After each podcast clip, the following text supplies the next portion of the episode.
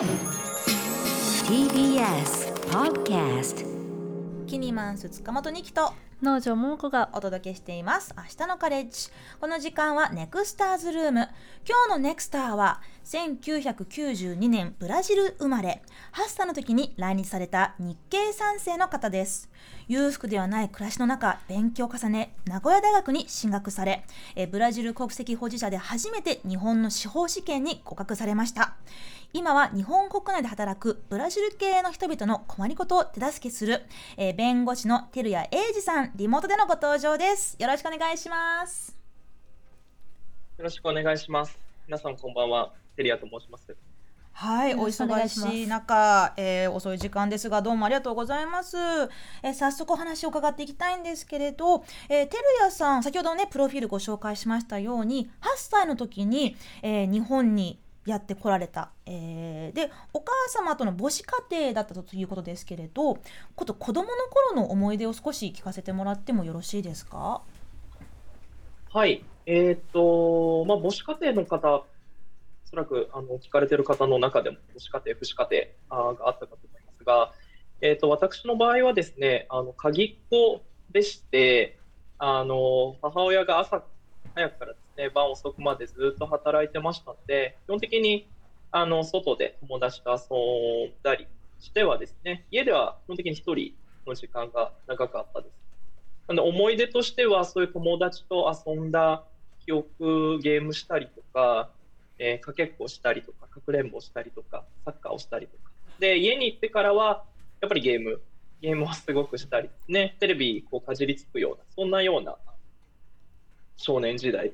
そういう感じでした。へえ8歳で日本に来られたということですけれどそれまで日本語は喋れたんですか？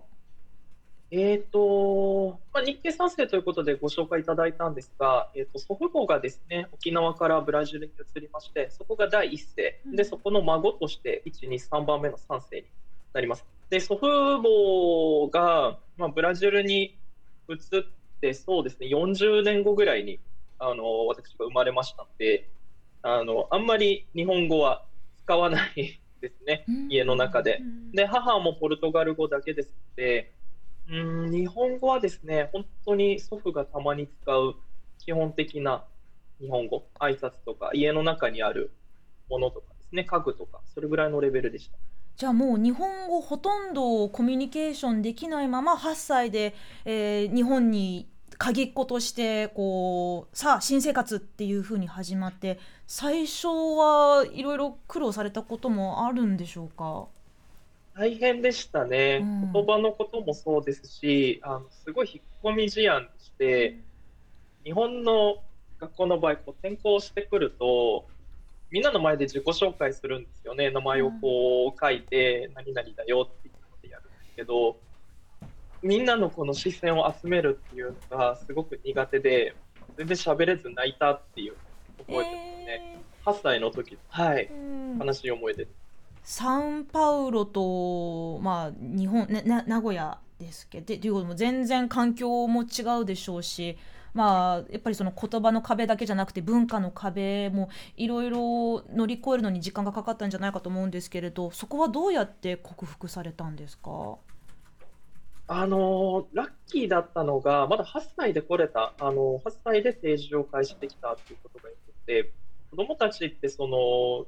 言葉だけじゃないコミュニケーション、すごいしてくれる、ね、うん。言葉が分からなくても、一応、サッカーボール蹴ってくれるなら、サッカーではあのメンバーに入れてもらえるので、はい、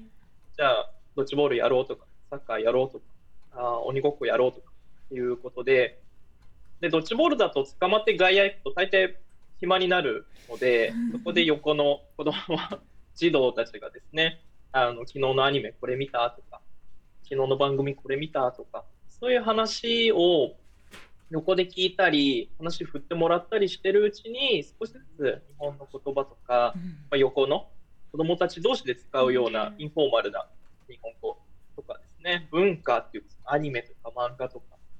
少しずつ勉強して覚えたぞっていうよりはうん、遊びの中で学んでいったかなっていう。えーやっぱ子供の脳って、まあ、スポンジって言いますからね。そういう早ければ早いうちにこうなんかもう自然に吸収していくみたいな、うん。そこから、えーまあ、塾などには通わずに名古屋大学に進学され、えー名古屋大学法学大学院に進み、えー司法試験に合格というこの輝かしい、ねあのえー経歴ですけれどめちゃくちゃ勉強しまくったんじゃないんですか？やはり。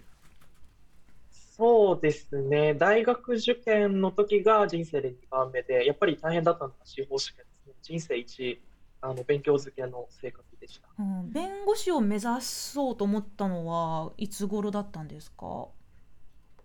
段階を踏んだんですけれども、最初に弁護士って仕事に触れたのはさっきの鍵っ子と関連して、テレビドラマでよく弁護士が扱われてたので、それで弁護士の仕事、こいいな。あと、ゲームでちょうど弁護士を描いたゲームがですね、大ヒットしてたので、それで遊んでて、はいはい。いいなっていうの。を、はい、小学校の5、6年生の時にかっこいいなと思いました。で、弁護士になろうって思ったのは、高校の時に法学部に行こうと決心しましたので、まあ、法学部行ったら、じゃあ頑張って弁護士になるかということで、そう、まあ、バクッとした目標でしたけど、うん、その段階です。その照屋さんみたいに子どもの頃に、えーまあ、日本に、えー海外からやってこられてでそしてまあ裕福ではない母子家庭で育つ方ってあのなかなかそういうこう夢はあるんだけどそのそれを叶えるための、まあ、いろんなこうハードルがねどうしてもこうお大きく感じてしまうっていうことはあると思うんですけれど照屋さんの場合は何かこうご苦労されたこととか周りから何か協力してもらわなかったことなんてありましたか？あ大変でした。やっぱり語学がすごく大変で、漢字とかひらがな、カタカナがですね、すごいあの大変でした。あとかおとかひらがなで書くときって似てたりとか、めとかぬとか、あの小学校高学年になっても書き分けができてなくてですね、うん連絡帳とかも書くのすごい大変。その文章を作るっていうのが苦手意識が残ったので、あの高校、大学でも非常に苦労はしました。あとは、たまにやっぱり外国人のくせに弁護士になれるわけないじゃんっていうことは、まあ、たまにですけどね、あの。実際に日本で外国籍の人でも弁護士には全然なれるわけですよね一応確認ですけれど。ああ、そうですね、なります。あの、司法試験に合格すると、裁判官、検察官、弁護士って、この3職につく、まあ、資格、チケットが与えられるんですけれども、裁判官と検察官、公務員なので、なれないんですね、国家公務員。ただ、弁護士は民間職なのでうん、これは国籍に関わりなくつくそうなんですね。照屋さんはあの今弁護士になられたのはその、まあ、テレビドラマだったりとかあとはまあ大学せっかく法学部入ったらまあ弁護士目指すかみたいななんかそういう結構日本で生まれそうだって本当同じような感じなのかなというふうにも一見思えたんですけど今その主にあのブラジル系のその日本で働く人たちのための仕事をしているっていう話最初プロフィールであの紹介あったんですけどそういうふうになんかこうせっかくならそういう仕事をしようみたいなあののは弁護士になってから思われるようになったんですか？それとももう前からなんか勉強するうちにこのあのなんて言うんでしょ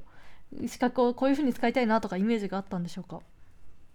えっと、実のところはですね、司法試験の勉強している間、受験生の時はですね、外国人の問題をこんなにやるっていうのはイメージしてなかったんですね。というのは、そのポルトガル語がほとんど抜けてまして、あの今更 ポルトガル語を使って、特にブラジル人のためにあの働くっていうのは大変だろうなっていうのがありました。なので、勉強してる時はもう日本語付けですので、まあ、一般のあの、その他のあの弁護士と同じようにですね、いろいろなあの日本人の方々、日本に住む日本人の方々の受験をいろいろやりたいなということで考えてました。そうですよね。だって8歳で日本に来て、うん。もうほぼ一からね日本語を習得して「あ」と「お」とか「め」と「ぬ」をね、うん。こうちゃんとマスターするまですごい時間かかったのにやっぱりそのポルトガル語ってもともと使ってたポルトガル語っていうのも、まあ、ずっと使ってないと錆びちゃうのは、まあ、私もなんとなくわかるんですけれどそれ専門用語とかいっぱいねそのやはり、日本人でも日本語で言われてもポカーンとしてしまうような専門用語って、まあ、司法にいっぱいあるわけででそれを、まあ、あの外国の人のためにもうなんかこう、まあ、翻訳などをしながら伝えるっていうのもなかなか大変だけれど、まあ、結果として今はそういうことをされているのが多いということですよね。そうですね。今、あの、担当している事件の90%以上はブラジル人。うん、あの例えばどういった類の困りごとや相談があるんですか？えっと、まあ、外国人の方もですね、日本で日常的な生活を送られているので、日本人の方々が直面するような問題がやはり多いです。例えば交通事故、まあ、お車で通勤されている時とか、えー自転車に乗って、バイクに乗ってる時にぶつけちゃったりぶつけられちゃったりということもありますし、うんうん。あるいは工場で働いているという時にですね、あの機械の使い方を間違えてしまう、あるいは機械の使い方を教えてもらってなかったということで、あのお怪我をしてしまったりとかっていうのもございます。で、まあ、日本で生活してると、そのまあ、男女でですね、ご結婚されて、あのお子様が生まれて、だけどいろいろなご事情があって、離婚したいですというようなこともあるので、離婚の問題もございます。うんで最近目立ってきてますのは、あのやはりブラジル人の方々ですね、日本で生活して根付いていらっしゃいますので、今も会社を立ち上げるとか、経営をされるっていう方も、あの増えてまして、そういった企業のお困りごと、契約書のチェックとか、そういったようなお話も割合としては増えてきてうーん。本当ありとあらゆる。ね、すごくこう一般的、まあ、その本当に全般的に、えーまあ、対応されているということですけれど、まあ、ちょっと気になったのが先ほどその、まあ、労災案件ですかね、そのあの仕事で使う機械の、えーまあ、使い方を、まあ、教えてもらわなかった間違ってしまったというところでこう何か事故が起きたりしてでそれの、えーまあまあ、裁判などの手続きがあるっていうそういう日本で働いていらっしゃるブラジル人の方ちょっと調べてみましたら13万人ほどいるというデータがあるんですけれど、まあちなみに全体で日本で働いている外国人の数はおよそ182万人、えーそのうちのまあ1割にも満たないですけれど、まあ、13万人というのはかなり、ね、大きな数字なわけですけれど、その日本で働く、えーまあまあ、今回ブラジル人のお話ですけれどそういう言葉の壁などでその、まあ、不利な立場にあってしまうっていうようなところも悩みの中で相談の中で出てきたりする要素なんでしょうか？非常にありますね。そこがあのもう外国人と日本人の問題で何が一番違ってきますかというところになると言語がやはり出てきます。あのまあ、日本人の方々も交通事故に遭われた時を想像していただきたいんですがいろいろ書く書類とかあの漢字がびっしり入ったです、ね、文章がお家に届けられてきてこれ書いてくださいこれ提出してください次はこれが必要になりますっていうのが非常に出てくる。で工場で働く時にもやっぱりお怪我した時にじゃあ労災保険を使うってなった時に手続きがやっぱりよくわからない。うんで体は痛いし何をすればいいのかわからないし会社は手伝ってくれないしっていうことになると体の痛みだけじゃなくて鬱になったりする方非常に多くてですねあのやっぱり根っこのところは言葉がわからないので何をすればいいのかっていうのがわからないのがどの問題にも共通で出てきますけど特に工場の関係だと会社の人がですねつけてくれなかったりっていうこともまあまあある話でして、うん。それであのお怪我の回復が非常に伸びてしまったりとか、うつになってしまってですね、あの非常に大変になってしまうとか、っていうことはあります、いやーあの本当にそういう話は、まあえあのニュースでもねたまに聞いたりしますけれど、本当にその今のこの日本の社会ってどれだけ外国人などに対してこう住み心地の悪い国なんだっていう思わせるような、まあ、そういった話が多分私たちがねニュースとかで知る以上にもたくさんたくさんあるんだろうなって思うんですけれど今ちょっと照屋さんの音声が少しちょっとね途切れ途切れになってしまっているので少しちょっとこう接続をちょっとねあの変えさせていただいておりますが、農場さんここまでのお話どうどうですか？そうですね。やっぱりりあのテルヤさんがブラジル国籍で初めて日本のあの弁護士資格持って活動されてるということですけど、あのこういうね渡って活動してくれる人の存在っていうのがすごく大事だなって、まあ、もちろんブラジルのバックボーンを持って日本で暮らしている方にとってもですし、うん、私たちにとってもやっぱりあの、ね、教えていただくことでこういう課題があるんだとかやっぱり例えば交通事故とかって、うん、日本で普通に暮らしてて日本語にそんなに問題ない私たちでも急に起きたらもう困りごとだらけ。そうだ、ね、パニックになるかもしれない、ね、ですよね。だからなんかそれがさらに重なるって考えると、うん、なんかこう言語の問題だったりとかね。ねでそういう時にこう、うん、あの助けてほしい時に、うん、なんかこうじゃあこの難しい文章読んでくださいって言われると、うん、私だったらめちゃくちゃ心折れます、うん、てかあの日常的に折れたりすることあります、役所から届いたなんかよくわかんない漢字がいっぱい入ってるとか封筒とか来るとねなんかこうわっつってなっちゃうんだけれど、まあそれよりも何倍も何倍もねこう、ハードルがあるところはまだまだたくさんあるんだろうなと思うんですよね。本当にそうですねなんでちょっとね戻ったらそれこそ今あの入管法のね話が政府でも議論されてると思うので、うん、なんかそこら辺についても普段そういうその外国人の方とあの接しながらあの日本の違う目線をね持っているんじゃないかな日本のを見る目、うん、なのでちょっとなんかそこら辺も聞いてみたいなと思いますよね。うん、そうですね。あのテルヤさん、えー、戻ってこられましたかね。はい。あ、ありがとうございます。あのちょっと話少しなずれるんですけれど、あの今私や農場さんがちょっと注目しているあの入管難民法改正案っていうところが、まあ、ちょっと国会にね提出されようとしているわけで、でこれに関して、えー、テリアさんが日常的に関わってらっしゃる方々との間でこう出てくるちょっと心配事もしくは今後ちょっとなんか不安に感じるような人たち周りにいらっしゃいますか？えっと、ございますね。あの、ビザっていうのは、その私もブラジル国籍で、あの永住者のビザなんですが、うん、えっと、本当にビザっていうのは外国人にとって生命線でして、あのどこに行くにしてもついてくる資格なんですね。うん、で、あの永住者だったらこういうことができる、定住者だったらこういうことまでできるっていう、あのいろいろあるんですが、あの難民の関係でいきますと、あの非常にですね日本は厳しいんですね、認定が。はい、ものすごく厳しいです。あの他の国と比べてもですねダントツで厳しいです。あの認定率1%割ってますので、はるかに、はい、それぐらい厳しい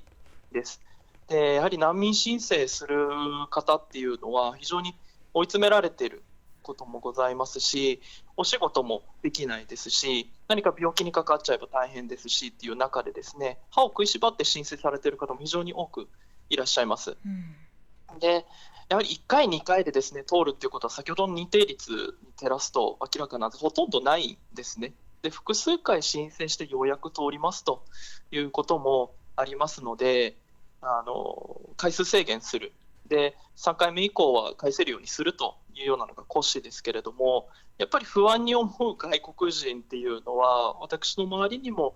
一定数やはりいらっしゃいます。うんね、こう。特に何かこう自分が悪いことをしてるとか関係なく、うん、その滞在資格っていうものはね、まあ、例えばその仕事が突然なくなってしまった次の仕事が見つからないっていうところでもえ私はこのまま日本で暮らせるんだろうかっていう不安が、まあ、どうしてもえ外国人の方々はついてきてしまうと思うんですけれど、えーはい、こういうね、まあ、先ほどのお話の中でもねあのまあ、そのあの就労の現場で、えー、言葉の壁があって、えー、指示指示がよくわからない、えー、どういう契約を結ばされるのかわからないっていうところいろんなそんな話日々、えー、扱ってらっしゃると思いますけれど、まあ、照屋さんも8歳の頃から、えーまあ、日本日本での生活を経験されてきてさまざ、まな方々との交流を通して、えー、この日本という国はどうやったらいろんなバックグラウンドから集まった人たちを受け入れやすい環境になるのかもしくはそれってなかなか厳しいことなのかちょっとそこら辺の、まあ、個人的なご意見なのを伺えたらと思ってるんですけれど結構壮大なテーマで本当に日々悩みながら仕事しているところではあるんですが、はい。まあ、ある組織に、まあ、国とか学校でもそうですけどあの入りやすくなるぱりみんなで仲良くというかお互いに尊重し合える共生し合える前提としてまず手続きとかルールっていうのが共有されてないとやっぱ大変だと思うんですね。うん。で外国人はその点でいくとやっぱりまだまだこの社会にあるルールっていうのを知る機会っていう知る機会がまだまだ足りないのかなっていうふうに思っています。なので外国人の側も不安になってしまう。こういうことになったらじゃあ大変なことになっちゃうじゃない。例えば病気になったらどうしようかとか、えー例えば事故に遭っちゃったらどうするのかとか。分かんないとやっぱ不安になりますし、うん。あの必要以上にやっぱり溝ができちゃうと思うんですよね。あの手続き分かんない。教えてくれない日本人冷たい。許せない。ムカつくとかですね。って言っちゃうと、まああのせっかくこう契約とか結んだり一緒に頑張ってきてもその言葉手続きが分からないということだけで溝が深まってしまうということもあのよくありますので。うんまずは自分たちの置かれている立場とかルールとかあの困った時にこういう窓口があるよとか自分の言葉で自分の言語でですねあのアクセスとできるところがあるよっていうのをどんどん増やしていくっていうのがやっぱ関係性を深めていくいく上ではもう必要不可欠な大前提だというふうには思っています。うんまあ日確かに本ってただでさえもう至る所にルールがたくさんあるわけででも日本で生まれ育っている、まあ、我々からするとなんか当たり前すぎてあそれ言わなきゃいけなかったんだって分かんないこともあるんですよね。まあ、ゴミ出しのルールだったり、なんかあの本当にもう些細なまあ、マナーとかエチケット言って言われてるようなのも含めて、なんかあそういうところいちいち共有した方が良かったんだって後から気づく。でもその頃にはもうちょっとこう、なんだあいつなんでルール守んないんだっていうふうにちょっとギスギスしちゃってたら、それはすごくあのもったいないから本当にテリアさんがおっしゃる通りねこう事前にできるだけ分かりやすい言葉で、まあ、それがポルトガル語とかスペイン語とかでもいいし、まあ、優しい日本語というねこうか本当にこう簡単な文法ひらがなをもメメインで、えー読めるような文章とか情報がたくさんあったらそういう無駄なギスギスは減るのかなって思いますよね。そうですねちなみに、まあ、テルヤさんのそのが弁護士をやられているっていうことも一つあのなんかこう存在として助けになる場所なのかなというふうに思ったりもするんですけどあのそのクライアントの方々はどういう経緯でこうテルヤさんを見つけて相談が来るようになってるんですか？えーとですね、あのやっぱりブラジル人コミュニティ、口コミが多いですかね。あのどなたかをお手伝いさせていただいたときに、じゃあ知り合いのブラジル人も困ってるので、こういうご相談させてくださいとか、そういったのが多いです。あるいは他の弁護士に相談をしてみたとき、やっぱりこう言語がわからないと、ニュアンスがどうしてもずれてきてしまうので、これからどういう手続きになるのかよくわからないと。なのであの、やっぱりポルトガル語で話せる弁護士がいいですということで、ご相談いただくこともございます。うんもしかしたらね困った時に弁護士のサポートがあったら自分が不利な立場にならなくても済むかもしれないのに、まあ、そういう弁護士がいるっていう情報すらないとねさらにさらに追いやられてしまうようなそんな状況は避けたいですものね。はい、ちょっとあのお時間が迫ってしまって、ちょっと本当にあの申し訳ないんですけれど、えーき今日はですね、えーテルヤさんのプレイリストから1曲最後に、えーかけたいと思いますが、えーどんな曲にしましょあはい、えーサンボマスターさんの「世界はそれを愛と呼ぶんだぜ」でリクエストさせていただきます。うこれは何か思い入れのある曲なんでしょうか？あの、もとサンボマスターさんの声質がすごい大好きで、はい。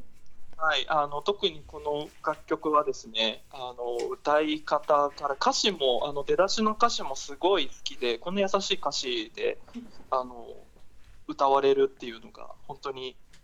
きますねやっぱ聞くたびにあのエネルギーをもらえますし、はい特にライブの歌い方は本当に魂にこう染みてくるような感じなので